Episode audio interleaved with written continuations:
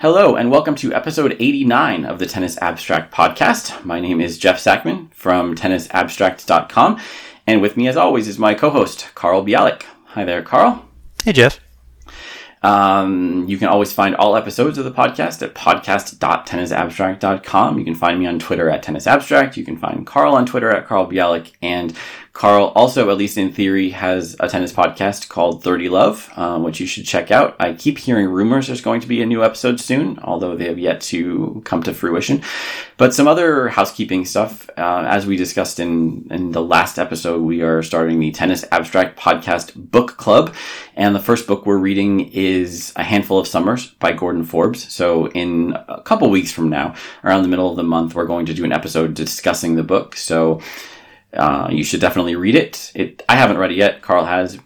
I think we can we can say it's worth your time. Uh, if you have thoughts about what we should talk about, or you have thoughts about the book, please do share them with us, and we'll, we'll try to work things in as appropriate. If you have suggestions about other things for the book club, then we'd love to hear those as well. We'll aim to do maybe one of these every month or so. And a final note, you might know that Carl and I are also doing a coronavirus podcast called Dangerous Exponents. Uh, we've got a new episode coming out today alongside this tennis episode, so you can check that out at dangerousexponents.com. So, all that out of the way, today we're going to talk about some of the ongoing work I've been doing building out a women's tennis database, and we're going to sort of flip the script. So, in in lieu of a 30 love episode we'll call this a love 30 episode where uh, carl interviews me. So carl do your worst. All right I, i'm excited for this one because i've been seeing the the fruits of jeff's labor adding data on 1960s women's tennis to tennis abstract and and really digging into it each time another season is is added and have had a lot of questions. So jeff let me start by asking about what the state of sort of data and uh, you know structured information about the players, the tournaments, the results from women's tennis was throughout its history uh, until you got involved with this project. What what was known? What was out there? What what format was it in? Uh, what what was state of play? Well, the term structured information is is definitely on a continuum. So in a perfect world, we have something like the, the, the, data I've released on GitHub, which is pretty complete back to the, let's say 1990 and fairly complete back to now back to the, the 70s, but it had long been pretty complete back to about the mid to late 70s. So that means that you can, you can run queries on women's matches at Wimbledon back to the, the, the whole open era. Uh, but outside of the slams, outside of of the top level of the WTA tour uh, before about 1990. Um, this stuff didn't exist in a form you could query or a form you could easily look up. I mean, the WTA site is not that great. So if you want to know what happened at a challenger level tournament in 1978, that's not the place to go. Uh, the ITF site has some stuff, but same limitations. So that stuff was basically hidden from view for most of us who wouldn't really, really go hunting for it. And a couple of sources have come along that improve the situation because a lot of this data exists in in the sense that it's out there, but you really have to dig for it. So a lot of information was published in in newspapers. Most of our listeners probably know that newspapers used to be a lot fatter and and have a lot more bordering on the trivial information. So the New York Times would publish tons of results from around the world. I mean, every local paper might have a note on like, this is a tennis result from yesterday. It's not necessarily the Wimbledon final, but this is something. Or here's our local tournament. Here are the results yesterday at our local tournament, including, including doubles, mixed doubles, juniors, so on. Um, and then there are these annuals that were published every year, and they had a lot of results as well. So it's out there, but unless you have access to a really good library or a microfilm machine or now newspapers.com, that's pretty hard to dig for. So the sort of middle ground which has made my project possible is there there is or this was this giant project at tennisforum.com called in, in a section of that forum called blast from the past where a fairly small number of volunteers went through the annuals, went through the New York Times, maybe looked at a few other papers and just typed out all these results. So you look at this forum and you find hundreds of events from I mean, every year back to the 19th century, but for, for our purposes, particularly from the 60s and 70s, where everything they found there's there's no cutoff. If they found a tennis match at some you know at the fourth event of the year in Auckland, New Zealand, they write down the final and the score and the surface if they can find it. So I don't know whether that quite qualifies as structured information, but my effort has been to take some of this stuff that's sort of borderline structured and try to turn it into something that's a lot more structured and, and more properly databased with the, the players uniquely ID'd and turn it into something that we can we can actually work with that's more easily searchable and queryable. In theory, how far back could you go? How how many years uh, that weren't previously part of your database or any database that we know about could could you add in and, and how far back do you think you're going to go? Well as i said the like, where we were at before is i had some stuff back to 68 i had pretty decent stuff back to the late 70s and i can say i'm more or less complete back to 1990 so i'm filling in a lot of those gaps now um, and in in theory, you can go back to the very beginning. And this this blast from the past project at tennisforum.com, they did just that. So I'm not sure how complete it is, but they have a lot of results back to the 19th century every single year between the beginning of, of lawn tennis as we know it and now. And that's an enormous project. I mean, this has been enormously time consuming for me to get as far as I have. Um, and at, at the moment, I've, I've published stuff. Like I've been putting up these blog posts that announce each new season when I sort of finalize it. Um, I'm a few years ahead of that in terms of getting it in the database and pending a little bit of proofreading. So I'm I'm working on 1956 right now, and I'd like to get back to 1946. I mean, there was a fairly good, not not good. Good is the, the wrong word. There's a fairly clear um, break point at World War II, uh, where Wimbledon wasn't played for five years, I think, and and obviously tons of other events, especially in Europe, were not played during that time. So even though there was some tennis during those years, I feel like 1946 is a good point for me to stop and catch my breath and say the resulting data set is cool and really useful. And maybe at some point in the future, I'll feel differently about looking at the 20s and 30s and, and pushing this all the way back. Who are some of the people most affected? Like we had complete or sort of hopefully complete information on women who started their career, you know, in the period that you described where you pretty much had all the information. So who are some of the people who are or are going to be partially or completely kind of restored so that you can really look at their their body of work um, overall in a way that that wasn't possible before? Well, the really big names are Margaret Court and Billie Jean King. And it, one thing that's interesting about Billie Jean King's legacy is, you know, obviously she's such an important figure for so many reasons, and a lot of people who might know her just from the Battle of the Sexes movie will think of her as as a key figure in in professionalizing women's tennis, which she was. Uh, but she had been a top level player for almost a decade before that. Margaret Court also a decade before that. So for both of those two women, at least half of their career was mostly hidden from from at least from databases. I mean, we know that Margaret Court won all the slams she did. We have some idea of of of how she performed outside of that. You could find a list of all of the titles that she won in a non-database format. Same thing with Billie Jean King. The, the results are out there, but not in a very easily queryable format. And and yeah, it, it's it's huge we can say certain things about Chris Evert and Martina Navratilova. We've always had a pretty good grasp on, on what their careers looked like, although I am filling in a few gaps for them as well. Um, but for, for Margaret Court or Billie Jean King, I don't think that anybody really had an idea of how good they were in the 1960s. And I, I don't, I, I mean that in an analytical sense. Obviously, people knew they were great and could talk about how they compared to other players of the past. But in terms of, of putting a number on how good Margaret Court was in 1965, we just didn't have the tools to do that. And that was one of the things that drove me to, to push this database back is like, I, am really curious. I mean, looking at the numbers from the 70s that we did have slightly better information for, I mean, Margaret Court was still great. Billie Jean King was a really, really good verging on dominant player. Uh, but imagine if you imagine if you looked at Novak Djokovic and Rafael Nadal's numbers from let's say age 27 on, and you only really had rumors and bits of information from before that. I mean, people would would drop everything they're doing to fill in the gaps, and that that's kind of how I feel about this. And I mean that that's just the tip of the iceberg. There's so many of the other other important women early in the Open era.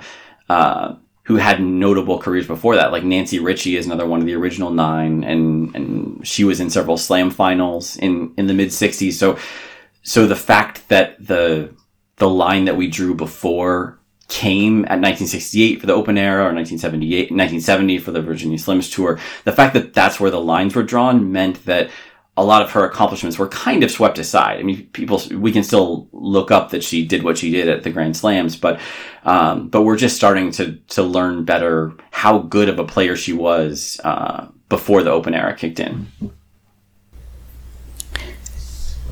Another name that's been popping out at me is I've been scanning these season pages and seeing the calendar and uh, seeing who was was winning the most matches and the most titles is Maria Bueno, and I I had seen her name because she won a lot of slams, but it's it's really hitting me when seeing her season results and number of titles and everything else, uh, and I my sense is she doesn't get the.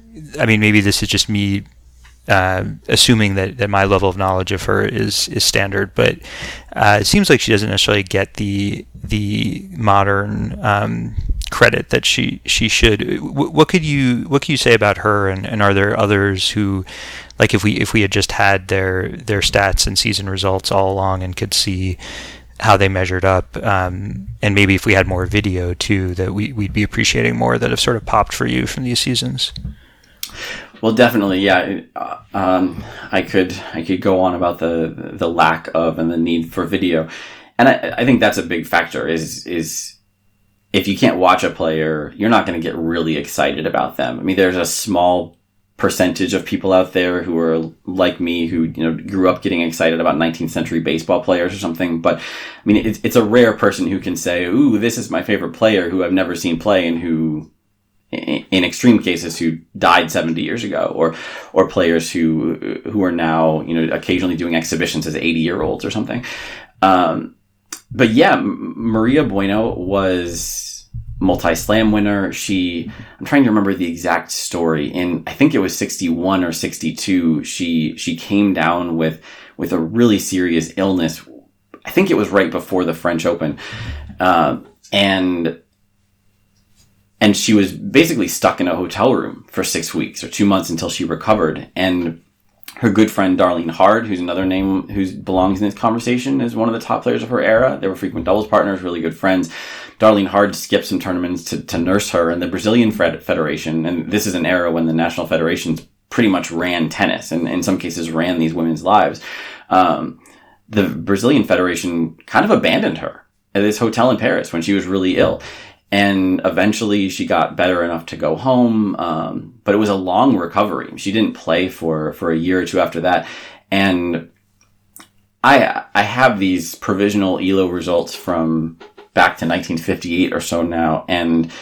Maria Bueno was off and on the, the number one player in the world from late 1959 to late 1961. So I'm guessing that the, the event I'm talking about is 1962 when she got sick. But she didn't come back to quite the level she she was at before, and part of that story is just the existence of Margaret Court, but but she came back to playing very high level tennis. Uh, so I mean, she's she's not only a great player who I think most most tennis fans don't even know about, but I mean, it's a great story. Then and that that's one of the things that I keep stumbling on is, I mean. It, it, it's fun to look at the numbers and it's really useful and maybe even important to to just have the numbers and the results. But I mean, these, these are also, I mean, it's obvious, but these are also real people with really interesting stories. And in some cases, because tennis wasn't the, the industry that it is now, in some cases, the stories are even more interesting than they are now because the, the players were, were more well-rounded. Maybe their, their families were more well-rounded. They would have their toes in more, more different things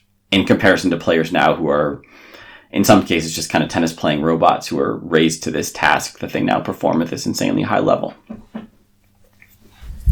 Yeah, you've been tweeting some of your fun findings. Uh, it seems like you could sort of cast a, a, play or a movie or I don't know an, an, all-star team of incredible women in fields other than tennis from from the women who have now been added to your database during those years. I, I don't know how much you've dug into this part, but was was tennis like cited by them or in their obituaries for in the case of those who have died as something very important or, or was it like a passing phase uh, before they went on to do something that seems very different it varies a lot um, and it, it's really striking how much it varies I mean, as i've as i'm doing this like whenever i come across a, a player's name for the first time i'll just do a quick google search i'll i'll see if I mean, sometimes I just I don't know whether they're famous or not. I mean, I don't I don't have a great knowledge of women's tennis from the 40s or 50s, so sometimes I'll I'll think a name is unfamiliar and find out that you know she won three double slams or something. Um, so I, I and I'm also looking for date of birth. Maybe there's a picture that shows whether she's a right-handed or left-handed. So just really basic biographical information, but all of which means I've read a lot of obituaries lately, and some of them are you know people who went on to become a doctor or a professor or something and it will it will include three paragraphs on their career as a New Hampshire junior tennis champion or something like that. Uh, other times, a player with a similar career went on to similar other things, or maybe even less notable other things, and there'll be half a sentence that said she was also a Florida junior tennis champion in her teens or something like that, or she she grew up among a tennis playing family. And those are the really frustrating ones because it's tough to know for sure you've even found the right person. I mean, the number of the number of obituaries that say someone was an avid tennis player, I mean, it must number in the millions. And of course, most of these people never played professional or high level amateur tennis. Um, but I mean, it, it it seems like the sort of thing that if if you use a really approximate definition of of the elite, I mean, let's just say business leaders, politicians, things like that, and their families. Tennis has been really important for a long time. I mean, in, in we think of golf more in that sense now. I think um, maybe unfortunately because Trump is doing so much of it, but we've always thought of golf as being this sort of elite sport. But uh, tennis used to be even more of an elite sport than it is now, and that meant that it was sort of a calling card. That you know, being a junior tennis champion wasn't just a way of saying I was a great athlete, but it meant that I excelled at something that was important in your world. Uh, and I get the sense that there's still some of that, some of that kind of signaling going on, even with people who haven't picked up a racket in decades. Maybe from a, from a different part of the tennis world, someone you've also been tweeting about, and will certainly not coincidentally be covered by the years you've chosen to focus on initially. Althea Gibson. Uh, what are what are you excited about there? What do you think um, we'll find? And and also, how do you decide? I mean, maybe she's a good example for talking about how do you decide, or how does Blast from the Past decide which events should be included? Well, I'm super excited to find out how good Althea Gibson was and for how long. I mean, we have some numbers about uh, the, the, slams she won, or maybe even the tournaments she won. Uh, but I, I, think the the last full season that I I at least provisionally imported, she she was something like sixty six and two, and one of those two losses was an exhibition. I mean, the numbers might be a little bit off, but it's just out of this world numbers. And again, this is super provisional since I, I don't have anything before January 1st, 1957 yet, but um, around around that time she would have been number one in the world, at least according to Elo, and then she hung on to the number one rating basically until she left amateur tennis, so the beginning of 1959 or so. So, so she had, hmm, the number I'm looking at doesn't quite add up, but oh, I, I see. So she hung on for about a year and a half. Um, to the number one rating, eh, but right before she went pro. And I'm sure as we go back further, we're going to find some more times, and she was already winning a lot before that. And yeah, as as you suggest, um, 1946 as a as a temporary stopping point that has some advantages.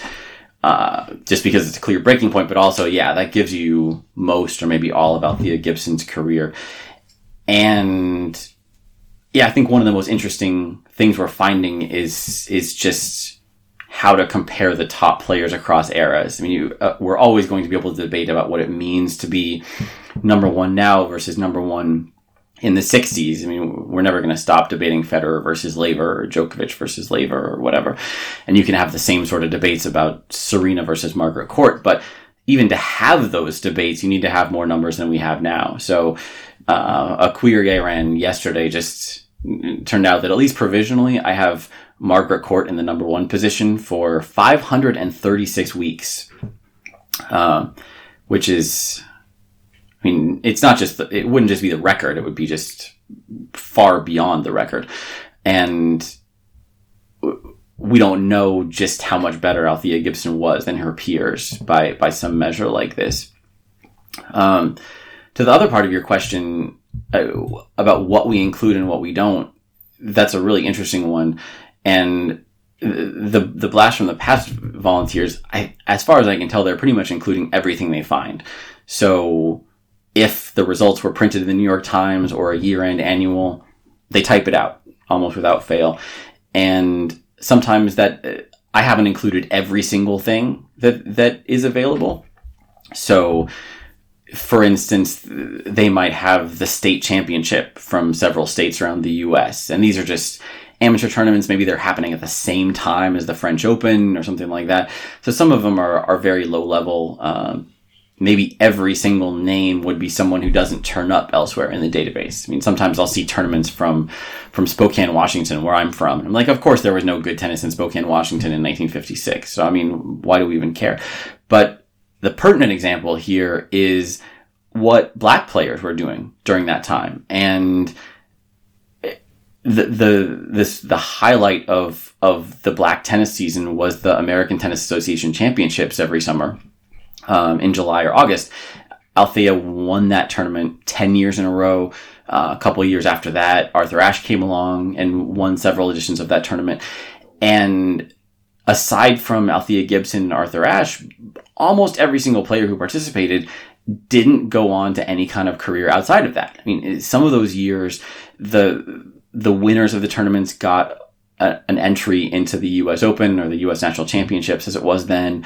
Uh, they might play in some local tournaments otherwise, but a lot of the clubs where other tournaments were played were closed to them, even if the the USTA or its precursor um, wasn't technically segregated. Uh, it was impossible for black players to to play at many of the events.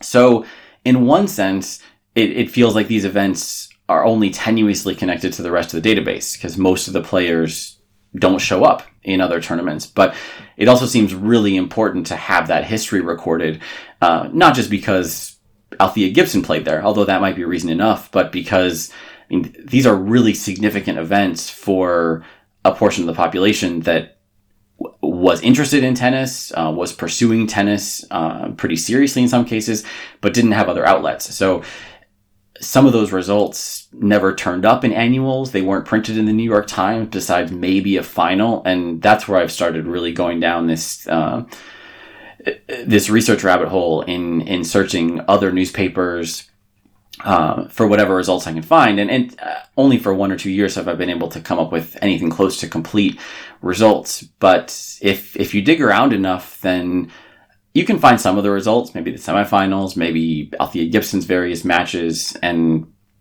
I mean, I don't have a good answer about where exactly the line should be drawn between what belongs in a database of tennis history and what doesn't. Um, we can argue about that. Uh, hopefully, we won't argue about it, but you can debate that a lot. But this is the sort of thing that seems to me, me to be an absolute no brainer that this history needs to be recorded, um, regardless of what analytical value it might have. Yeah, and it, I agree, and um, I, I, think it's great that the blast from the past approach is to include everything and then let other people decide what, what they want to include from that set. Do, what is your relationship with them, and what do they make of your project? As far as I can tell, their project is largely dormant. There were a few years in the early part of the last decade, I guess, where there was a ton of activity. Um, and every there's one person who occasionally will go make updates, but a lot of the forum threads I'm looking at have been inactive for for years. So I haven't reached out to anyone. Um, anyone there. I did join and I've started to when I do do research like the the ATA championships and some other things I find I've been adding it back there because I mean I feel like if they're going to be the the collectors of all of this tennis history then then I should contribute to that uh, in what little way I can. Uh, but it seems like there was a, a big push for a few years to just combine this the sources that were available then since other people had had started projects like this or or done them for certain years and not others. And and there was some sort of collective enthusiasm for it for a while among a core of maybe a half dozen people. Uh, but like many forum projects from earlier eras of the internet it's it doesn't seem to really be ongoing. So so hopefully having some new blood going in there will will sort of spur some other people back to more action. Um, the other factor is that to some extent they are done. I mean, you're never really done with something like this, but you can be done with going through the annuals and typing up results or going through the New York Times. You can be done, done with that. And I think most reasonable people would look at the results that they've gathered or they had gathered 10 years ago and say, "Oh, this is good enough." I mean, this is this is maybe three, four thousand match results per year for over a hundred years. Like, okay, that that's that's fine. And in general, I agree with that. It's fine for my purposes, except there are some of these other some of these gaps, like the ATA championships, that I think are worth more time to fill in. And probably as we go back, we'll I'll find more more gaps or just learning more about what what's available, more about women's tennis in general. Find some other gaps that need to be filled in. Like for instance, they they don't generally include um, junior events, and I mean that's a that's a rabbit hole of enormous, dangerous proportions. But I would I would like to have you know, junior Grand Slam finals, or maybe the junior Grand Slam records of someone like Margaret Court or Billie Jean King. Uh, you don't have to include every single possible match for it to be worthwhile, but it would be it would be good to have more of that, and that's one of the few things I could see them continuing on and, and building on maybe we just have to find the right forum or internet archive backup of a deleted forum for that. And you know, this is somewhat how history works and how analysis works. That they do the project and then put it somewhere where you can find it. And I'm wondering what what are the layers I don't want to say on top of exactly, but like building on what you've done. You're putting this on GitHub. You're inviting people to to take this data and work with it. Like, what what are some things people have done with with the data you've shared in the past? What are some things you could imagine doing that you're not personally planning to do? Uh, I'm not really sure. Um, I mean, in terms of what I'm planning on doing, I've been I, I've been running elo ratings on all of this with every year that I add so you can find that on on the season pages and on on the player pages. So that's a very natural thing to do when you get a new data set of sports information to generate more rankings generate the same stats you know now uh, and beyond that I'm really not sure. I mean I, I, and that's part of the reason that I'm I'm putting it out there. Uh, I've been a little underwhelmed over the last several years about what people have done with the other data that I've published, or just tennis data in general. Like I think this is probably just repeating other conversations we've had, but like I wish there were more people doing more interesting work in more different ways. Uh, which isn't to say the work that is being done isn't good. It's just that I, you know, I, there could be a lot more. It feels like there there must be a lot more, and the more people are involved, the more different sort of questions you generate. Um, and part of what makes that valuable is the fact that the small number of people doing it now are going to be limited in what we can think of. But I, in terms of why I put it there and what the value is, it, it doesn't necessarily have to be analysis. I mean, it feels like we're talking in terms of analytics because that's largely what I do and what this podcast is about. And when you put data sets on GitHub, that's largely why you're doing it. But I mean, I always come back to the fact that I, I, got to doing tennis stats as tennis history from baseball. And there's been this impulse in baseball history going back almost to the very beginning, but definitely to the 1910s or so that you need to have all the stats in one place. That's what the history is. It's these rows and rows and rows of numbers. And in, until I started doing this, if you wanted to, to look up a source of, of, Billie Jean King's matches from 1963, then you'd have a lot of work to do just to get to that point. And it's not an encyclopedia in the way that baseball encyclopedias used to be, but Tennis Abstract or the GitHub data that I'm publishing, like, I think it serves that same sort of purpose. That if you're writing a newspaper article about Billie Jean King and you want to know more about her early career, then bam, there it is. And the fact that it's taken decades to get to that point. Like that, that seems criminally negligent to me on the part of the tennis federations. But um, at least we have it now, and and it's getting better. So I think that just establishing the historical record is such an enormous and important first step that like even if there's no analytics, then it's still valuable and something that I'm interested in doing. Honorable work. Blast from the Past seems very or solely women's tennis focused, unless I'm I'm reading it wrong. What what would be not that men's sports needs necessarily more people filling in the gaps uh, relative to women's sports, which are, are just so uh, so under supported in terms of having that sort of statistical record in history. I mean, tennis probably way ahead of many others, but do you have kind of a wish list of what you'd want to add to your men's database, uh, such as I think we've talked before about the the various pro uh, tours and head-to-heads of the greats in the in the 30s, 40s, 50s, 60s. Anything anything else missing, and any sources that that could serve a similar purpose for men's tennis? Um. Well, the, to start with, what's available now for men's tennis is a lot better. Uh, just starting with the Open era, the ATP has not always been great, but it has improved itself. Uh, so for the Open era, what is available is pretty complete. I, th- I think there's 1968 is not a really clear starting point. There's still some gaps in the first few years, but let's say 1971 or 1972, men's tennis history is well represented by the ATP website.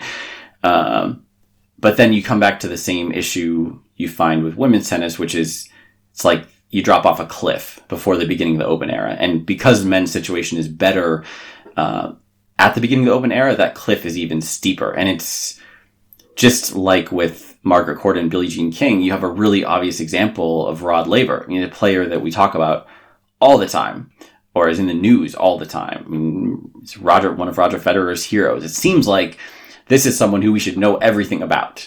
Um, and if if you go looking for Rod Laver's 1967 results, I haven't tried it, but you should you should Google it. And I'm guessing you don't really find anything coherent. And I mean, one reason for that is simply that it's not covered by the ATP. The other reason for that is, like you say, there he was a pro at a time where the tennis establishment was amateur.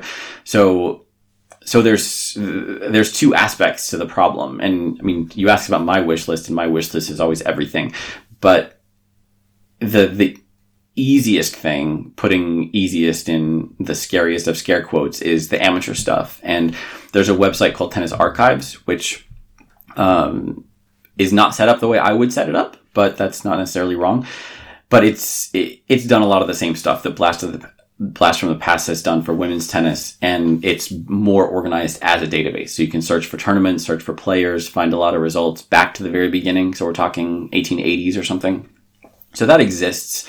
Um, and they have some results from the pro tournaments because in in the years where there was this amateur pro divide, there were there were a handful of proper pro tournaments like the French Pro or the U.S. Pro Championships.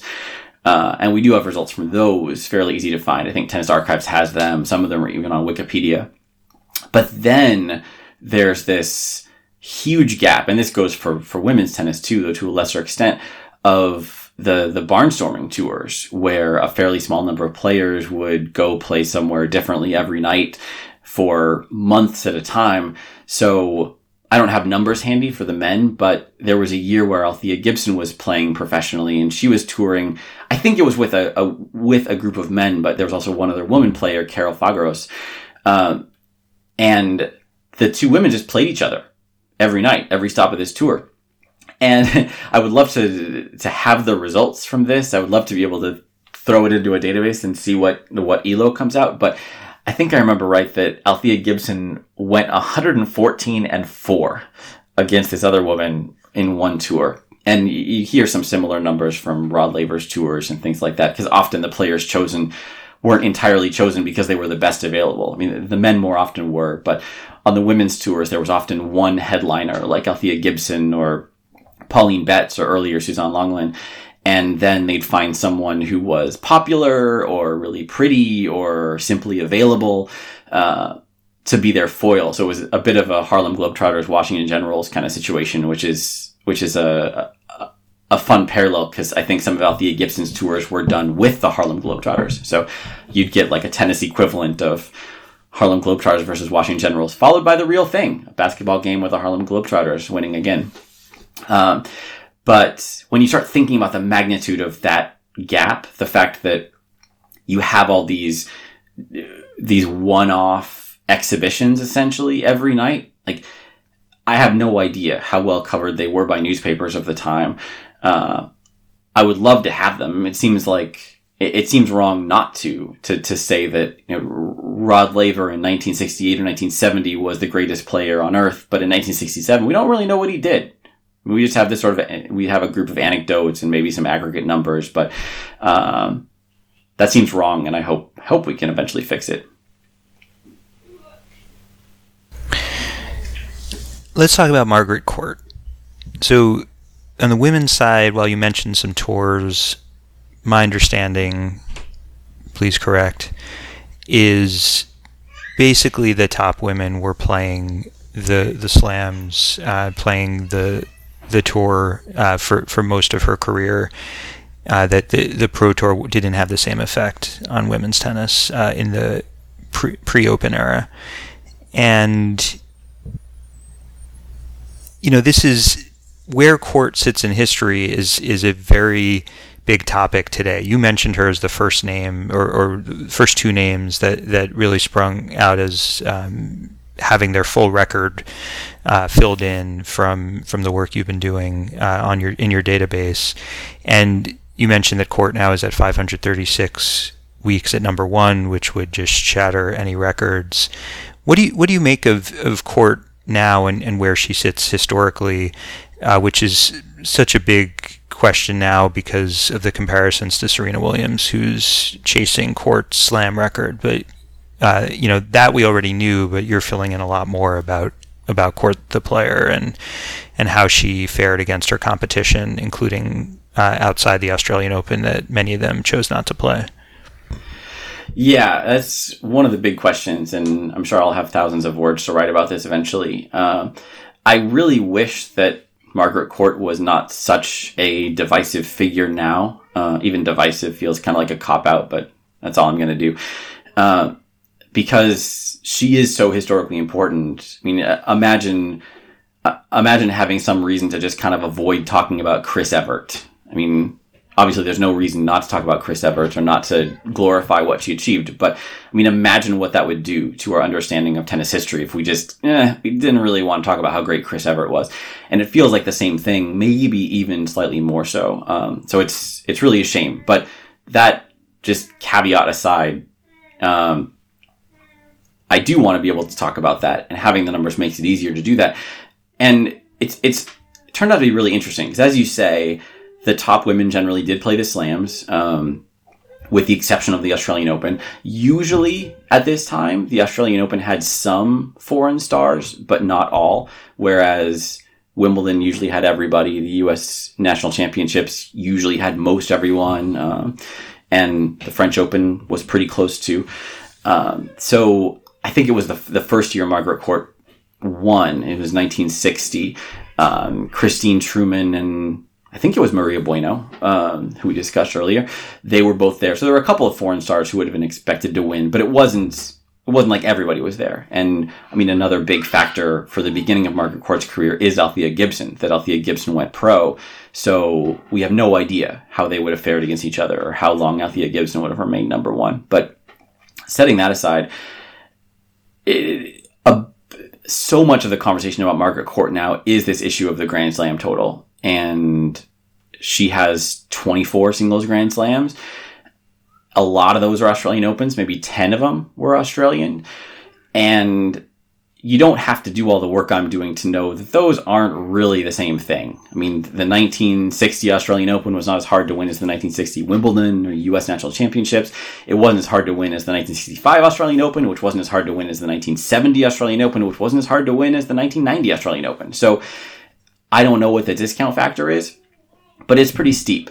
So I wrote something about this a while ago using extremely approximate numbers with enormous error bars, saying we have no idea what Margaret Court's 24 majors are really worth, but it's a lot less than 24. So if you had to say, you know, adjusting for the value of their Grand Slam titles. Who has the most Grand Slam titles in women's tennis history? It's Serena. I mean, end of story. It, it, no matter how great Margaret Court was, you cannot make the case for her based on how difficult those were to win, even if you say that 60s women tennis was as good as contemporary women's tennis, which it's not, but you kind of have to, you have to set the eras equal for this to all, to all make any sense. Um, but, and this is such a big but, is that the majors are not the whole story. And when you take the entire career results together, that's when things change. When we say Margaret Court held the ELO number one ranking for 536 weeks, we're not saying that because that did, that didn't come out of the ELO algorithm because she won those Australian Opens. It came out of the ELO algorithm because she beat the top players almost every time, everywhere she played. So she went to Paris. She won the French Open. She went to the Wimbledon. She won a bunch of Wimbledons. She went to the US. She won tournaments there. She won the warm ups. She won Rome. She just, she beat everybody almost every time they played. And the fact that the Australian Open is one of the slams now uh, means that we focus on that and we, we unfairly discount her record because so many of her slams were won there. But if, if you were to kind of recast the debate as, who won the most tournaments out of the biggest four tournaments every year and let those four tournaments be defined by the level of competition each year. Uh, I have no idea what the results are. I just thought of that as, as I'm talking right now, but I wouldn't be surprised if Margaret Court has 24 of those too. And maybe, maybe that means Forest Hills, Wimbledon, Roland Garros, and Rome, or maybe Queen's Club or something. But whatever you put in the place of the Australian Open, she won those two. And that's one of the great things about ELO is it can you kind of sidestep these these silly debates about how good the Australian Open was. Ultimately, it doesn't matter. We don't have to give Margaret Court a lot of credit for winning the Australian Open against weak fields because she played 100 matches a year. I mean, five of those were at the Australian Open, but she played 100 more. So we have a tremendous amount of data that says she was the best player for an unprecedentedly long period of time. And one of the great things about having the data is being able to have this conversation, at least mostly aside from our personal feelings about Margaret Court and aside from this sort of hand wavy, the Australian Open wasn't the same. End of story. I mean, it's a lot more complicated than that, and we can we can really pin down what her successes were and what they mean overall. I'm in the Love 30 hole here, so I don't want to ask much more, but since you are typically the host, I want to give you a chance. I know this has been a project you've spent a lot more than 45 minutes on, and if there's anything else you want to share, any any favorite tidbits from the players who played one tournament and went on to much bigger things or or any other notable statistical findings or, or things pre- previews of the years yet to be unveiled and anything else you want to add this is this is your chance oh boy um, so yeah i started as love 40 now we're going to find out if it could be like love 75 when i'm done talking 25 minutes later um, one thing that's really I think it's fascinating to a lot of tennis fans right now because we're in the Big Four era, but now we're with the or we're sort of ending the Big Four era. But in women's tennis, we're sort of increasingly post Serena, and eh, I think people are interested in these eras where uh, there was no clear favorite or contrasting those eras with ones where we had them. And I've talked a lot about Margaret Court and how dominant she was from about 1962 forward. And what's what's really fun about these next few years I'm doing that you're going to see on the blog and on the site soon is how wide open it was. And I mentioned earlier that Althea Gibson was dominant, at least for a little while, in 1957 and 1958. From the time that she she lost the number one ELO position. Let me just sort this spreadsheet I'm looking at and make sure I have it ready. So, okay, she lost the number one ELO position in the middle of 1959. I think she'd already gone pro, so it was just a matter of some points fading and other people picking up. Um, in between, let's see, in between the middle of 1959 and the end of 1961, when Margaret Court became number one for the first time. We're talking about two and a half years. Let me tell you what happened with the number one ranking. Uh, it first, it, it, first taken over by Angela Mortimer, uh, a British woman who was, you know, solid player at the top of her game, could play multiple surfaces. She held onto it for 18 weeks. Maria Bueno, who we discussed earlier, she took over for one whole week. Then she lost that spot to Beverly Baker Fleitz, an American, um, who I think had had more success earlier on in the years that I haven't gotten to. She held on for six weeks, gave it back to Maria Bueno for 21 weeks. Then, in the middle of 1960, around the French Open, surprise French Open winner Zuzi, I don't even know how to say her name. She's Hungarian, um, Körmöczy, something like that. She won the French Open. She took over number one for four whole weeks, gave it back to Maria Bueno. Then, November 1960, Ann Haydon Jones, who eventually would win Wimbledon in 1969, was a commentator for a long time. I think she's still involved uh, with the LTA. Uh, she got number one for the first time, gave it back to Maria Bueno, who gave it back to Angela Mortimer, who gave it back to Maria Bueno, who held on for most of 1961. That's how you get to Margaret Court. So, two and a half years, an absolute chaotic mess at the top of the rankings. And some of those names, um, I basically never heard of. Maybe I'd seen them in a book once, but um, I mean, you hinted that I might want to talk about some of the one-offs that uh, that I've discovered in my research, and those are fascinating, and I could indeed probably do a whole nother episode on those. I've been throwing some of those into the the blog posts I'm writing about these years.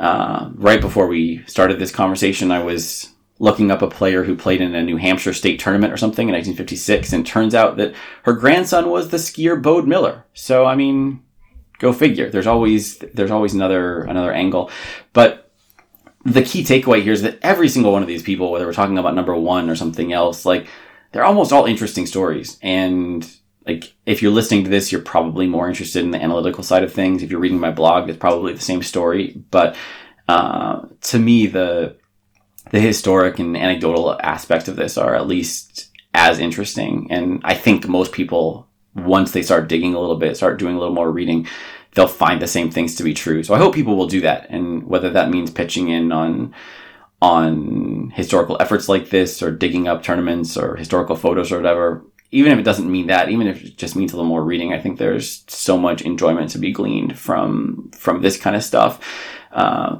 that goes far beyond the sort of cold nature of a database. So, yeah, I'll leave you with that.